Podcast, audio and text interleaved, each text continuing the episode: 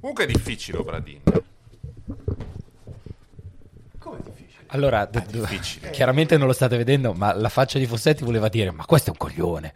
No, è difficile, adesso è facile, Obradin. Ma, ora, difficile è un'altra cosa. Ma sì, ho capito perché per Cioè, te è devi difficile con i mettere- tastini. Tic tic tic. Se è De- difficile con la testa, non è difficile. Devi fare tic tic tic, fai R2, L2. No, non è così facile. Non è così facile perché la fase di. Vabbè, va. Ma perché te sei abituato a fare la pagina 7 della settimana enigmistica, unisci i puntini e colora gli spazi No. con Ma- ma sbagli, no. ormai Bordoni è tutto assorbito da Warzone e quindi lui conosce solo quella roba lì. Ah, esatto, ecco. Madonna, che voce tremenda. Questa- Quante, Madonna, quante volte rottame. vinci nel gulag? Nel Gulag vinco una volta sì, una no. Beh, O 50%. forse 33, dai. 33. Due no, una sì. Gulag va un po' a culo, va un po' a spirito. Comunque lo facciamo un, eh, un aggiornamento poi. Lo scrisse anche chi è? Lo spirito del gulag. No, Solzhenitsyn, Arcipelago Gulag. Ah, dici che lui già giocava a Warzone. Ah. Sembrava impossibile, ma siamo arrivati alla puntata numero 44 di Joypad, cioè corri. Salta! E spara. Affrontiamo subito l'elefante nella stanza, l'elefante afono, quella specie di carretta che è Zampa. Zampa, cosa... Perché, aspetta, andiamo per gradi. Prima c'è stata tutta la fase fossa col Covid. Prima c'è stata la fase io. Ecco, ecco, ecco. Quindi c'è, sta- cominciamo... c'è stata la fase io, è vero. Io col Covid, inizio di dicembre. E quindi non abbiamo fatto delle cose che dovevamo fare. Poi finisco io, siamo pronti. Ok, vai, dopo dieci giorni mi negativizzo, facciamo la puntata. Stiamo per fare la puntata? Fossa col covid. Che, che tra l'altro non ha avuto neanche il buon gusto di farselo da una settimana, dieci giorni come tutti. No, lui 21 giorni. 19, 19, me ne sono risparmiati due. Non si negativizzava mai finché non eh, si avvicinava il momento della negativizzazione Ope Legis e allora per essere ancora più toscano e rompicoglioni due giorni prima mi sono negativizzato io. Allora, E poi sono arrivato io. E poi è arrivato Zampa. Zampa con la prole che gli salta addosso mentre fa il trasloco, due figli urlanti No, è un incubo, è un incubo. E adesso ha questa voce. Voce- Non so se qualcuno nella storia del Covid ha mai avuto la raucedine e la fonia come, come effetto, però nel caso è questo. È un sintomo particolare che meriti, diciamo che in questo momento stai ciucciando la caramella per la gola giapponese. E mi hai dato anche un beverone che non ho capito cosa È sia. acqua calda con un po' di tè verde. Matteo si rifiuta di fornire una delle suddette caramelle anche al sottoscritto. Che ha una voce tonante, bella, che non ha bisogno di... è curativa Tra l'altro la caramella. Interverranno i miei legali Tra l'altro afoni. con la scusa, eh, ma arrivano dal Giappone. E vabbè, quando finisce devo andare a Tokyo a riprenderla, quindi voglio tenermele anche perché c'è scritto per chi parla sempre, per chi parla tanto, per chi canta tanto. Cioè, vuol dirmi che la crisi globale dei commerci e dei trasporti ha fatto saltare tutta una filiera Sì. e se uno vuole una cosa del Giappone deve andare a Uno prendersela. snack deve andare a prenderselo e mi toccherà farlo. Cominciamo con il primo argomento di questa puntata. La scaletta redatta da Zampa Afono è quanto mai ricca e onusta e allora partiamo dalla questione fondamentale. Mentre eravamo presi a cercare di fare la puntata c'è stato lo spostamento strategico finanziario industriale nel mondo dei videogiochi più grande da parecchio tempo a questa parte. Beh, non solo più grande nel mondo dei videogiochi, credo che nel mondo dell'entertainment sia una delle acquisizioni più Guarda, ci- abnormi. Guardavo, ce ne sono forse solo 4 o 5 eh, più, com- che, hanno richiesto più soldi. La prima è quella di mh, eh, America Online che comprò Time Warner. E però, per dare un esempio, Disney comprò 20th Century Fox per eh, 3 miliardi in più, eh, per 80 miliardi forse. Stiamo parlando, perché non abbiamo ancora detto insomma, di, di che cosa si tratta, stiamo parlando di Microsoft che compra Activision Blizzard King, quindi questo mega blocco che già si era espanso eh, grazie a delle acquisizioni, adesso viene acquisito da Microsoft per poco meno di 70 miliardi. Acquisition, eh, scusate, Activision, Acquisition. Activision che è Activision che conosciamo, che diciamo in un... Che è la tua software house preferita di sempre. Mm. E la quale Beh, però no, ultimamente no. aveva preso delle scoppole discrete fino all'arrivo fino all'arrivo di Warzone. Warzone è abbastanza un bancomat per Activision. Eh, Call of Duty è stata una serie che... Beh, diciamo che Activision è, è esiste dal 79, eh ha avuto un paio di... non è la prima volta che è entrata in crisi, eh, però eh, insomma da quando c'è ahimè il mostro marino alla sua guida Bobby Kotick che l'ha risollevata dalla prima sua grande crisi comunque è sempre stato uno dei publisher più, più grossi con il catalogo in sì. cui io Matteo capace non, di vendere di più. Non definirei scoppole quelle che ha preso proprio nel, ne, negli anni precedenti a Warzone, perché comunque Call of Duty continuava a vendere bene, insidiato assolutamente da Fortnite. Ehm, perché comunque no, ma nel senso parla che... di, di sparatutto adatti anche a un mm. pubblico un po' adolescenziale. Warzone ha riportato eh, il brand Call of Duty insomma, ai fasti economici perlomeno sì. di qualche tempo fa, però non è che Call of Duty sia mai andato male.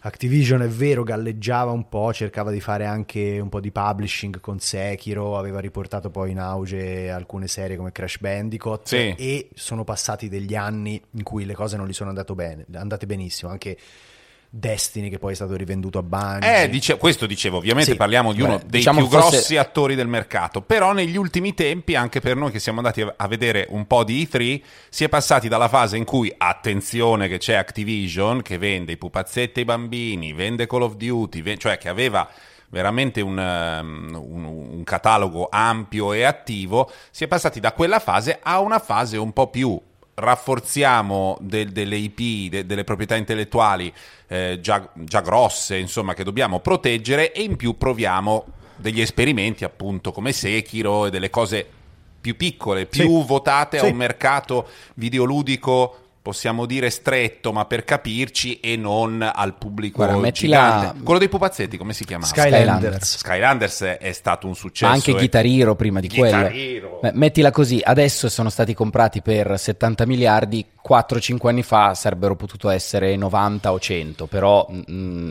sì, fermo il range della svalutazione diciamo è questa. Che nel computo di questi 70 miliardi ci stanno anche appunto le altre due, eh, gli altri eh, due blocchi, sì, ovvero eh, King, che insomma è eh, il marchio dietro a Candy Crush Saga, certo. quindi in ambito mobile mm, penso che ancora oggi ci siano pochi titoli che monetizzano così.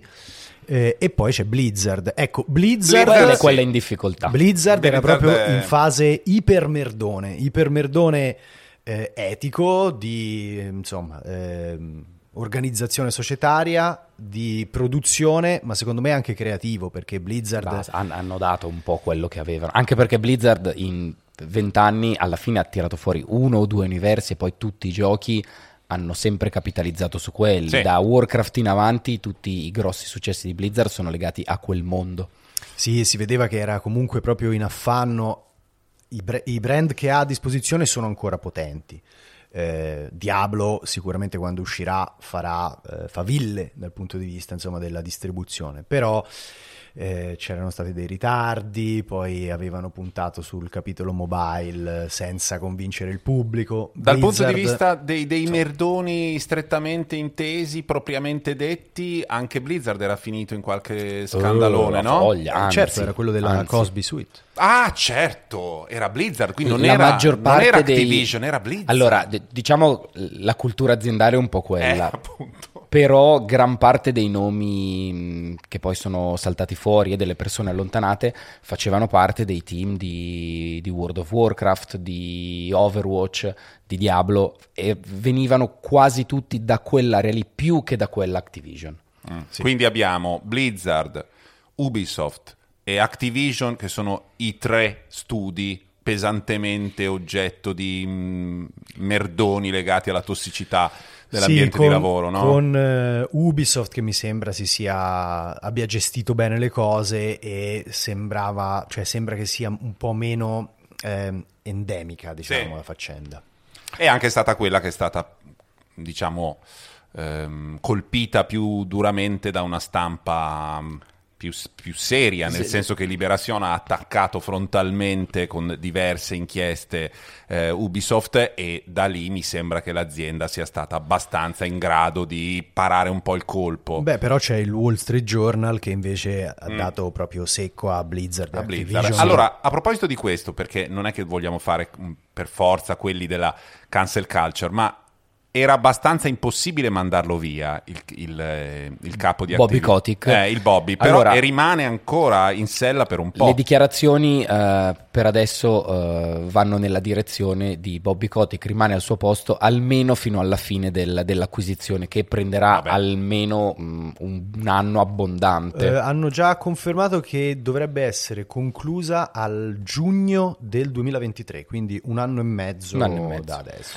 La cosa, insomma, spiacevole, se vogliamo, dal punto di vista etico, è che siamo passati nel giro di due settimane a le barricate per cacciare via Bob Di Kotick, che insomma sembra eh, essere uno, almeno dalle inchieste di cui parlavamo prima, uno dei principali responsabili di quello che è successo in Activision Blizzard, al eh, verosimilmente si prenderà tra le buone uscite più grandi che la storia del, Eh, vabbè, però- dell'intrattenimento. Sì, Eh, ma lo stesso no, Phil non voglio Spencer. una punizione Però, economica su... eh, vero, ma lo stesso Phil Spencer poche settimane prima dell'acquisizione, probabilmente questo faceva tutta parte di quelle de- delle trattative alza, bassa il prezzo, comunque si diceva, ehm, insomma, aveva fatto delle dichiarazioni molto nette sul comportamento di Activision, sul fatto che volessero rivedere i rapporti che avevano con, con loro per dar seguito un po' a questa, a questa situazione.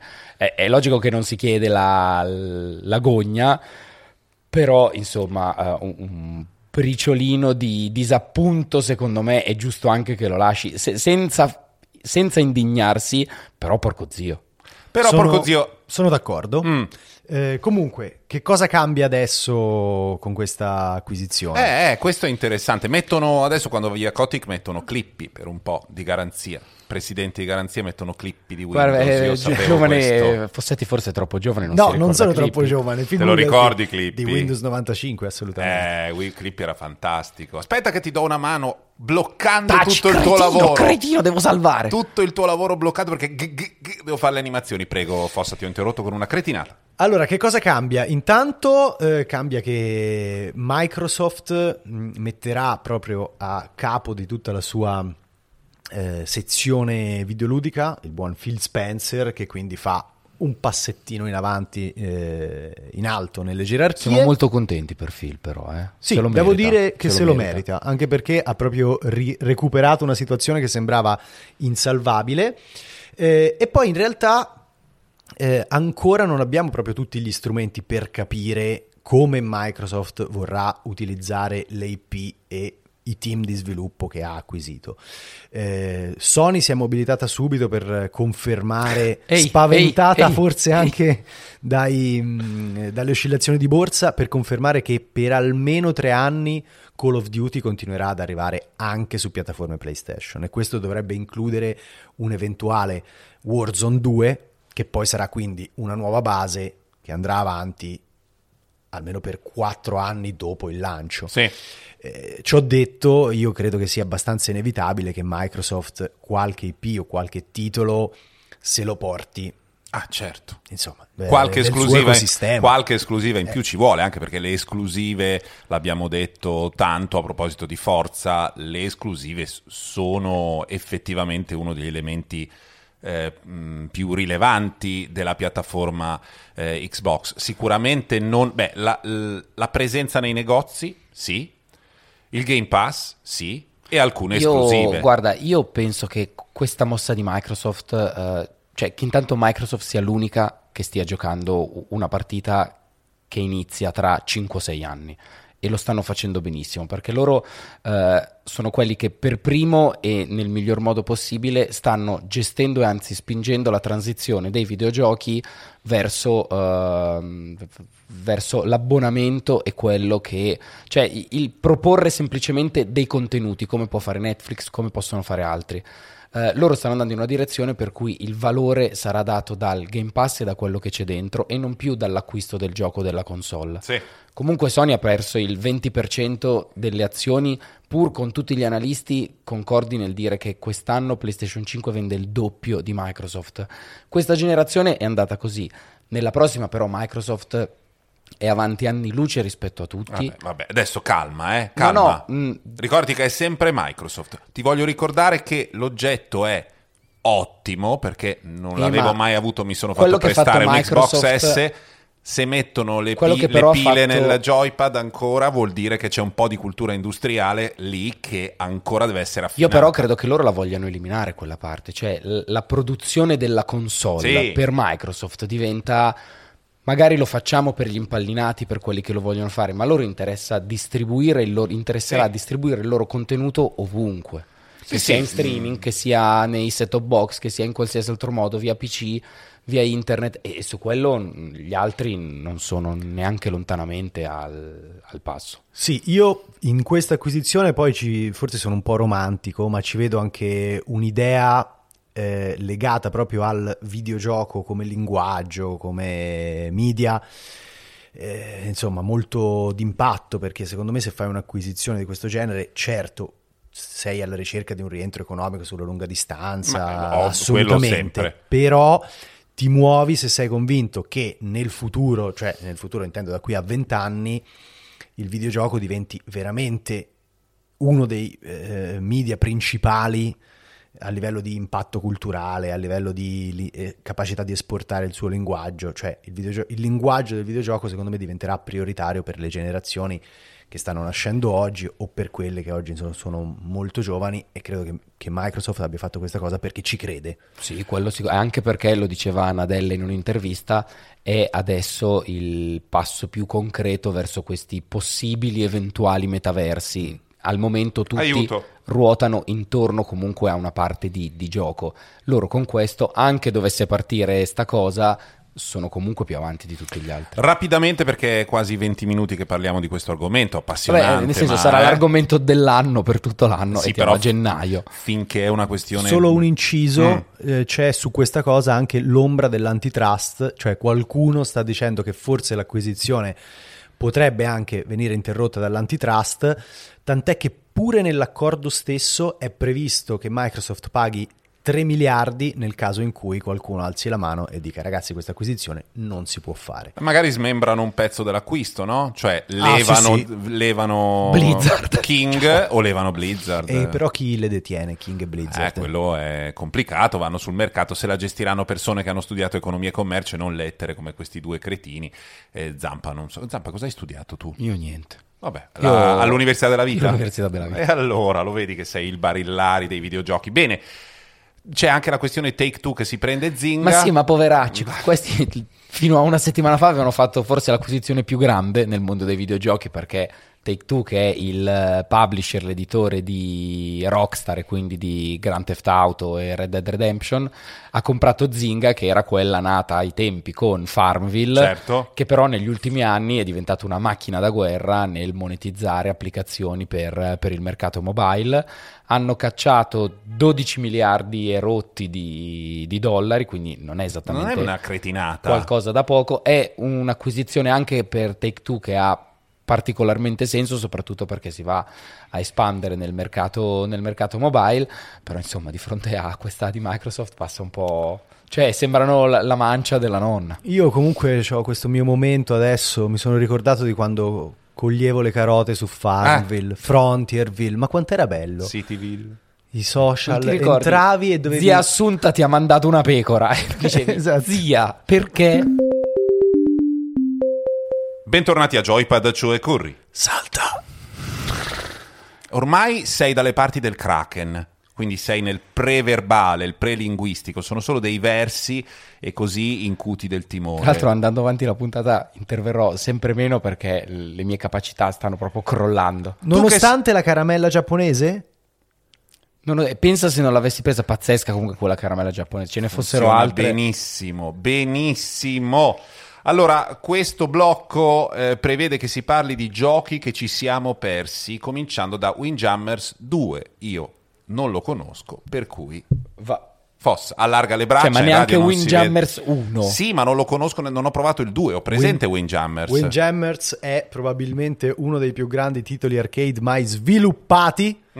Verissimo. È un eh, formalmente una grande evoluzione del Pong. Sì. Eh, è quello dove si tirano quei- quegli strani frisbee. cosi, Frisbee. quei dischi I frisbati. frisbee, eh. sì, sì, è una È una simulazione, versione un super zarra cui- di v- gente che si tira dei frisbee infuocati. Eh, il, il gioco è uscito 28 anni fa, 27 anni fa in origine e adesso arriva il 2 che è sostanzialmente Quindi quando vi lamentate che Elden Ring è stato posticipato, mettete in, In prospettiva. in prospettiva In questa prospettiva. cosa. Che è una versione arricchita del primo capitolo, quindi visuale dall'alto, campo eh, esteso in orizzontale, ci sono due giocatori che si prendono a frisbate. L'obiettivo è quello di lanciare il frisbee oltre l'avversario e farlo arrivare sulla linea di fondo. È pallavolo col frisbee. Sì, sostanzialmente. Ehm, in realtà eh, il team che l'ha sviluppato è un team che negli ultimi tempi si è dedicato molto al recupero di eh, vecchie glorie, insomma, videoludiche, ehm, sia riportando proprio sul mercato delle rimasterizzazioni, dei remake, eh, sia invece insomma sviluppando nuovi capitoli di, di progetti che erano insomma eh, gloriosi nel- nel- ai tempi delle sale giochi come per esempio Streets of Rage 4 che è un picchiaduro a scorrimento bellissimo il quarto capitolo è proprio da giocare Eh, è un arcade puro frisbee. siamo nel mondo del, del- del retro, del pixelato? No, no, no, no, è proprio tutto disegnato a mano. eh, c'è un, il frisbee è tridimensionale, è proprio un elemento 3D, ma è l'unica cosa. Il resto è tutto disegnato a mano. ehm, quindi molto cartoon, diciamo. Ma così. era anche coin-op il primo Windjammers? Sì, beh, certo, Eh, certo, perché io me lo certo. ricordo, Sì, sì. ma è sempre solo che i ricordi così indietro a volte sono fa- fasulli. Ed era anche per console tipo Saturn? No. Beh, poi era arrivato, adesso però non mi ricordo esattamente Mm, su mm. quali E piattaforme. adesso è ovunque? O no? Adesso è ovunque. Eh, nel primo si potevano fare due tipologie di tiri, quindi tiro diretto, ovviamente da direzionare, e poi pallonetto che permetteva eventualmente di far cadere il frisbee nel campo avversario, quindi non oltre il, eh, l'atleta, ma sul campo, e comunque si prendevano punti. Qua hanno aggiunto due tasti.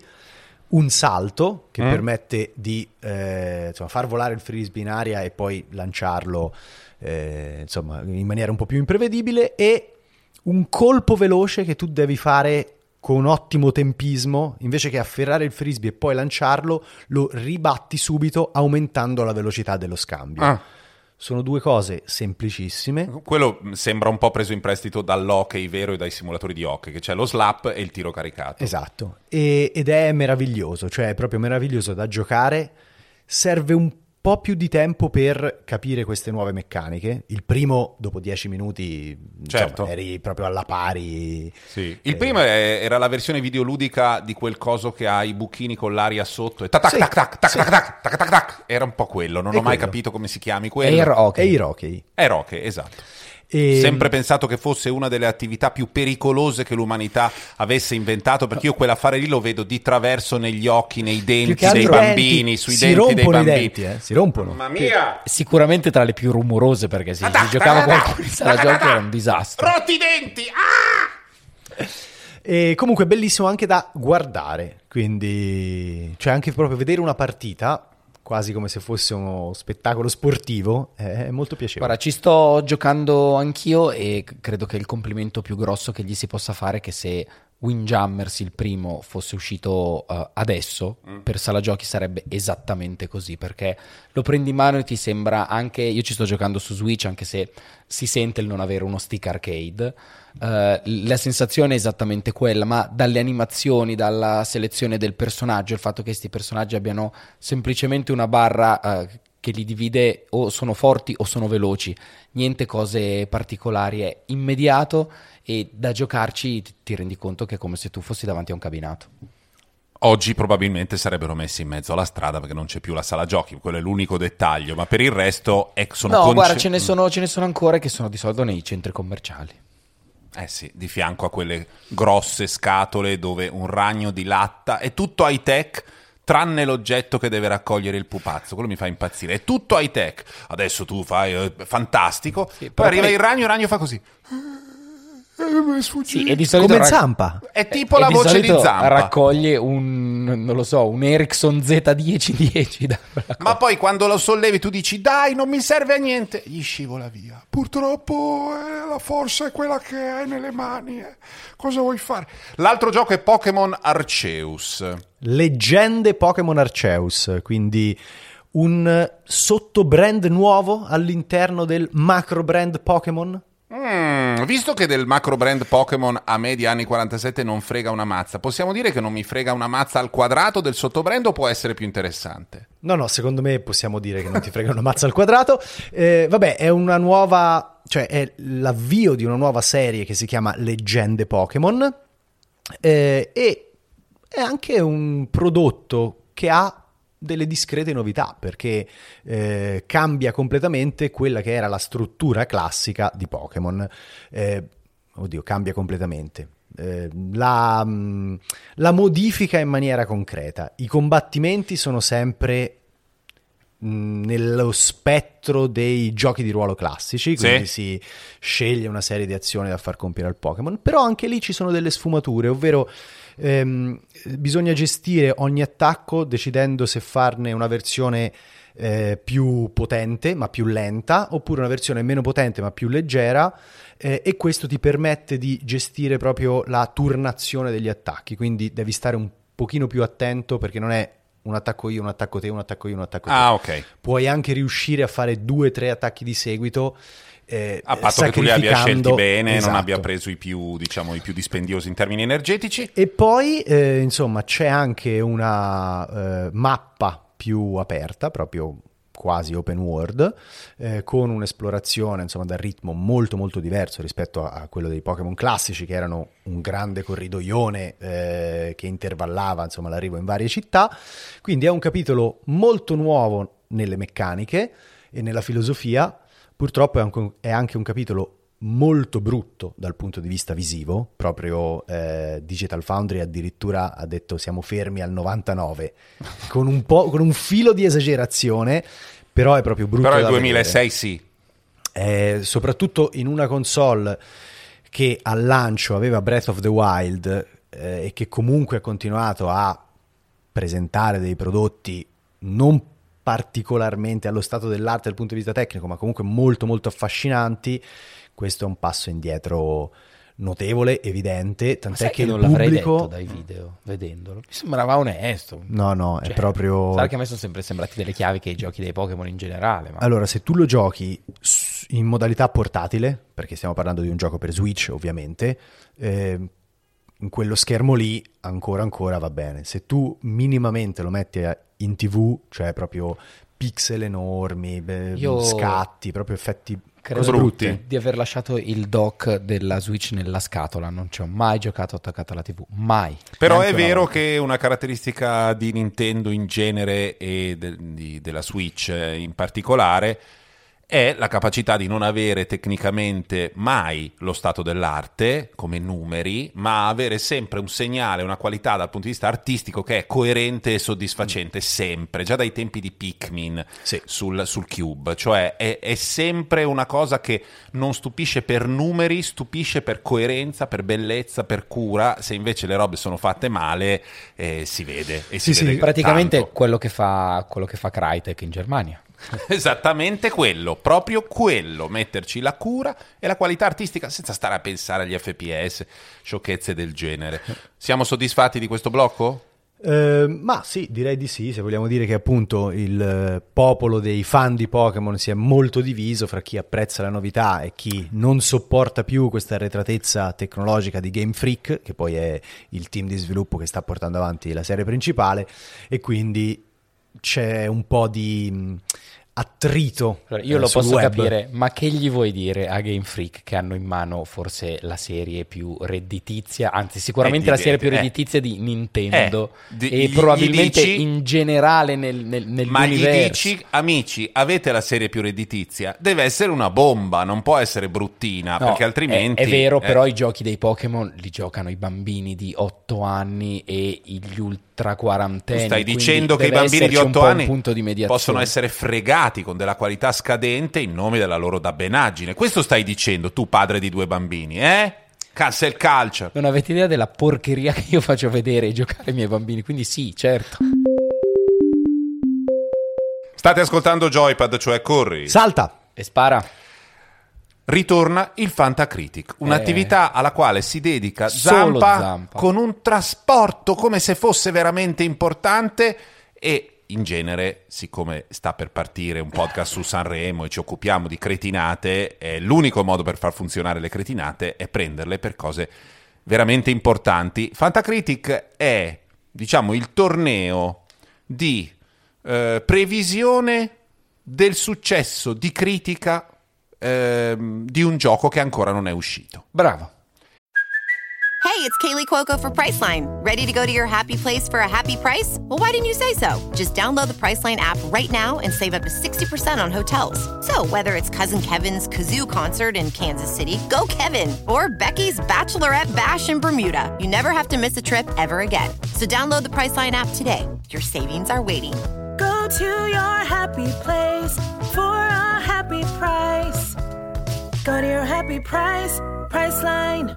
Quindi, prima che escano i giochi, uno si iscrive al Fantacritic e dice: Ma secondo me questo, non so, esce il nuovo Horizon. Secondo me il nuovo Horizon. Così, ho visto delle preview, ho visto qualcosa, ho visto dei trailer di lancio, ho letto qualche cosa, ti dico che prende 84. Se prende esattamente quello che hai detto, prendi un sacco di punti. Se ti allontani, Ne, ne, prendi di sempre un po' meno. Ne prendi sempre un po'. È molto semplice la questione. Siccome l'hai inventato tu, un po' come quando in Quarto Potere il nostro protagonista mette in scena delle opere solo per far cantare la moglie e non piacciono a nessuno, mi vuoi dire che hai vinto? Allora, intanto vuol dire che non è che l'abbia proprio inventato io. No, no, però di quello di Joypad, sì. Ah, quello di gio- diciamo che lo gestisco io. Eh, no, sono arrivato ventesimo. No, Ventesimo. Ventesimo, credo che ci giocate in 30 questa ventesimo. cosa. No, eravamo più di 100 e io sono arrivato ventesimo. Quindi bene, secondo me. Eh. No, secondo me Perché no. Comunque a 30 punti dal primo, cioè io ho fatto 64 e il primo che è Iacchevevo, maledetto, ne ha fatti 94 con 12 punti di vantaggio su tre persone che voglio nominare perché sono Dario Pizzi, Kai 91 e Edoardo Cascio 95 che sono arrivati tutti secondi a pari merito. Dario era primo, è stato primo per un bel po' di È tempo. stato primo per un po' di tempo, però poi ha sbagliato un paio di rinvii e quindi, e quindi è sceso. Non per criticare, ma solo per saperlo essere consapevoli mh, del posto in cui siamo. È la solita fiera della salsiccia o abbiamo anche qualcuno che non sia di genere maschile?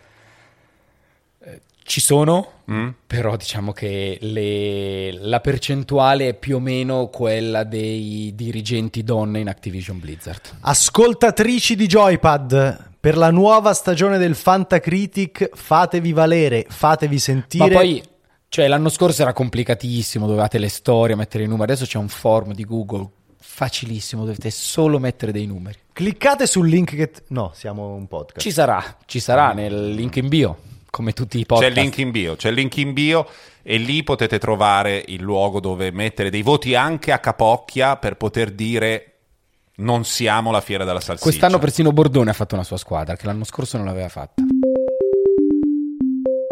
Siamo all'ultimo blocco di questa sospiratissima 44esima puntata di Joypad, cioè Corri. Salta. E spara. Il blocco in cui ciascuno di noi consiglia un gioco, io di solito me li invento perché non ho mai giochi nuovi, resto incartato in Warzone e altre abitudini eh, collose, invece stavolta ce l'ho ma parte zampa. Eh, tanto ah, questo lo aspettavate, so che attendevate il mio consiglio di, mh, del gioco di questa settimana, che è anche quello della settimana scorsa e di tutte le settimane dal 7 dicembre, che è l'espansione di Final Fantasy No, XIV. vabbè, ma, non- ma se l'avessi- ma se io a dicessi cui queste voi co- dovete giocare perché adesso l'ho presa, me la sono fatta per bene, l'ho finita, tutta a bodino, tutta a posto, c'è una bomba, ma voi non ci potete credere, non lo potete capire. Tra l'altro da ieri si può tornare a comprare perché prima non si poteva manco comprare. Zampa con calma, di che gioco stiamo parlando? Final Fantasy XIV, l'ho già detto. Sì. Non mi ascolti. Perché No, quando io parlo perché di dici questo, la nuova espansione, Tu erigi la- un muro, la tu davanti a te no. erigi un muro e non mi ascolti più. Scusa, tu stai dando un consiglio che prevede di giocare un'espansione dopo ovviamente aver giocato alle 140 ore necessarie per completare la Aspetta. storia principale di Final Fantasy XIV. Allora, 140 ore sono forse solo il gioco base e la prima espansione, io ne aggiungerei un altro 150. Quindi due- 2,90. Sì, fai 300, via, ci sono anche delle quest secondarie. Ho fatto, tre- ho fatto 3,20, lascio? Ma sì, e dopo potete iniziare l'espansione. Se iniziate adesso, secondo me, per giugno siete pronti ad arrivare alla fine della storia. Ma ci vuole l'abnegazione di Zampa. Tu la paghi ancora, lo paghi ancora l'abbonamento a quella versione MOG di Final Fantasy? Alla- 11. Sì. da Spero- quanti anni? eh, quest'anno è il sedicesimo. Tu da 16 anni paghi un abbonamento a, una, a un ramo dell'universo Final Fantasy che prevede una 9,90 frequentazione assidua, 9,90 poco meno di Netflix che fa i film. Sai che credo di non avere neanche una piattaforma sul quale installare. Ah no, ho di nuovo il PC adesso, certo che lo posso reinstallare. Quindi tu stai continuando a pagare come forma di affetto e c'è uno in un ufficio in Giappone che dice io chiuderei tutto ma Zampini-san, siamo ancora a 2 o 300 mila, eh, quindi... ma smettila, ma dove? No, aspetta, siamo 200-300 mila che pagano e non giocano o c'è qualcuno che gioca? Io credo che a Square questo interessi davvero molto poco.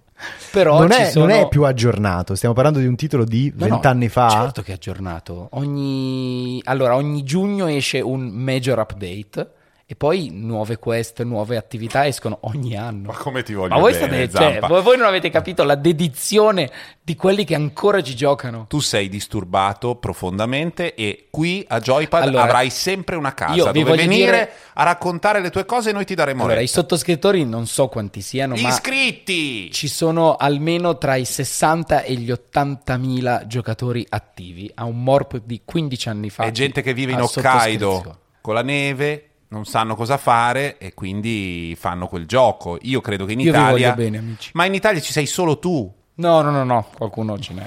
ti, ti posso citare il mio testimone di nozze, perché l'ho conosciuto proprio su Final Fantasy XI. no, ma basta. Sono anche il padrino di sua figlia. Ciao Enrico. Lucas Pope è, un, eh, è, è veramente un topolone. Lui abita in Giappone ma non gioca a Final Fantasy XI MOG Ma che ne sai? e non paga l'abbonamento perché è una persona normale. E, a- abita a Saitama fuori Tokyo, è l'autore di un pezzo di non so quale capitolo di Uncharted, mentre lavorava ad Uncharted ha conosciuto la sua fidanzata che lavo- lavorava in uno studio di fianco, sono andati a vivere in Giappone, adesso stanno lì a Saitama, hanno due figli e lui è tutto contento. Fa i suoi giochi indipendenti, piacciono a tutti perché sono dei giochi a metà fra la storia, l'antropologia e l'enigma enigmistico quasi. Attenzione che sono giochi difficilissimi, eh. Difficili, potreste non riuscire No, mai non sono ad arrivare alla fine. difficilissimi. Allora, Papers, Please è il gioco che il primo gioco che consiglio se volete, molto figo. All'inizio sembra un, un gioco anche così banale, progressivamente sempre più difficile nel ruolo di doganiere eh, o di, di- di agente di frontiera in una ehm, dittatura socialista mh, distopica dovete decidere chi entra e chi non entra dentro al, al paese, le, le regole diventano sempre più stringenti e nello stesso tempo giocando si cresce, cresce dentro al giocatore questo senso di insofferenza nei confronti dello status quo, del- dell'amministrazione di questo Stato e della morsa che stringe le libertà delle persone. Il tutto mentre il gioco cresce e diventa, diventa stupendo. Questo è Papers, Please. Documenti, prego. Ok. Adesso mi sono messo da dieci giorni a fare Return of Obradin, of the Obradin che è la storia di un, um, una nave mercantile della Compagnia delle Indie che sparisce e poi ricompare vicino alle coste dell'Inghilterra e sono tutti morti. Allora tu come perito devi capire cosa è successo.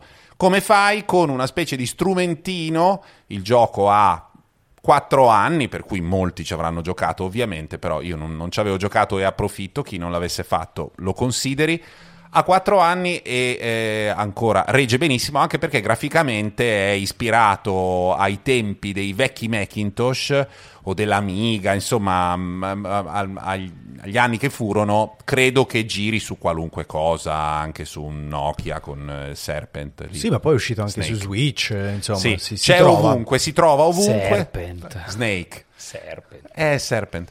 Ehm, dicevo, Dovete cercare di capire come sono morti i membri dell'equipaggio, che sono tanti, avete dei documenti, delle fotografie, degli elenchi e poi, tornando indietro nel tempo, potete rivivere il ricordo del momento della morte, trovando sempre più indizi e cercando, incrociandoli, di supporre, di, de- di dedurre. Sono i giochi che mi trovano di solito più negato in assoluto, perché sono un po' enigmistici, un po' enigmi, a me gli enigmi non piacciono, ma Lucas Pop è talmente bravo che questo mi sta piacendo molto, quindi lo consiglio pur non avendolo finito.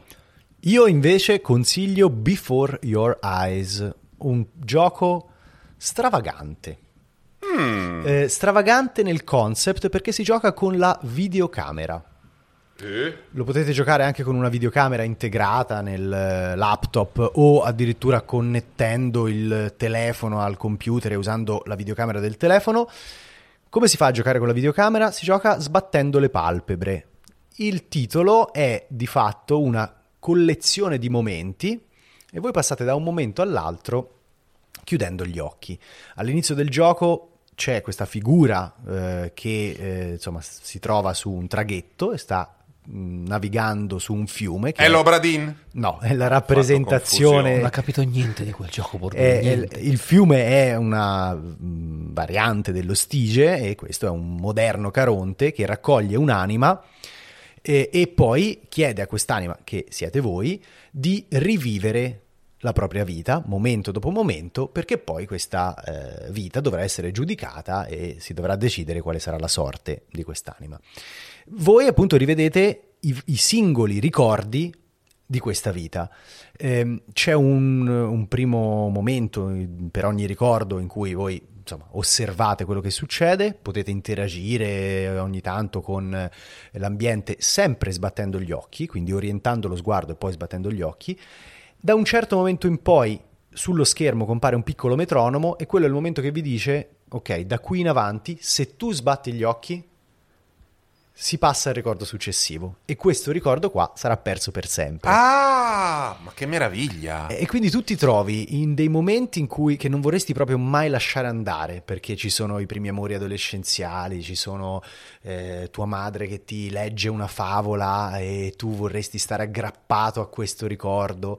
Ed è bellissimo quello che trasmette attraverso il game design, ma è proprio bella anche la storia, perché a un certo punto c'è un colpo di scena molto forte, Allora- molto d'impatto e lacrimoni.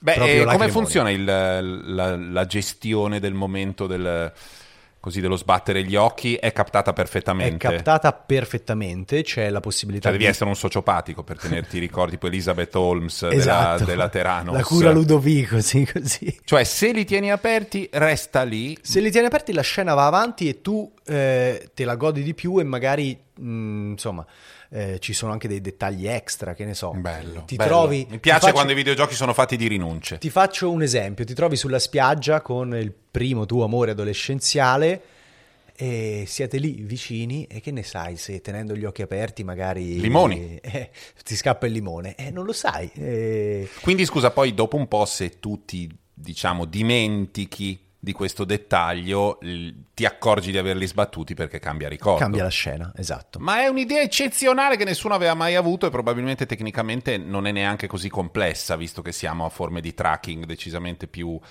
eh, così, più peregrine nei risultati. Invece sbattere gli occhi è, è appena uscito e lo Sì, consigliamo. Lo consigliamo. È ovunque.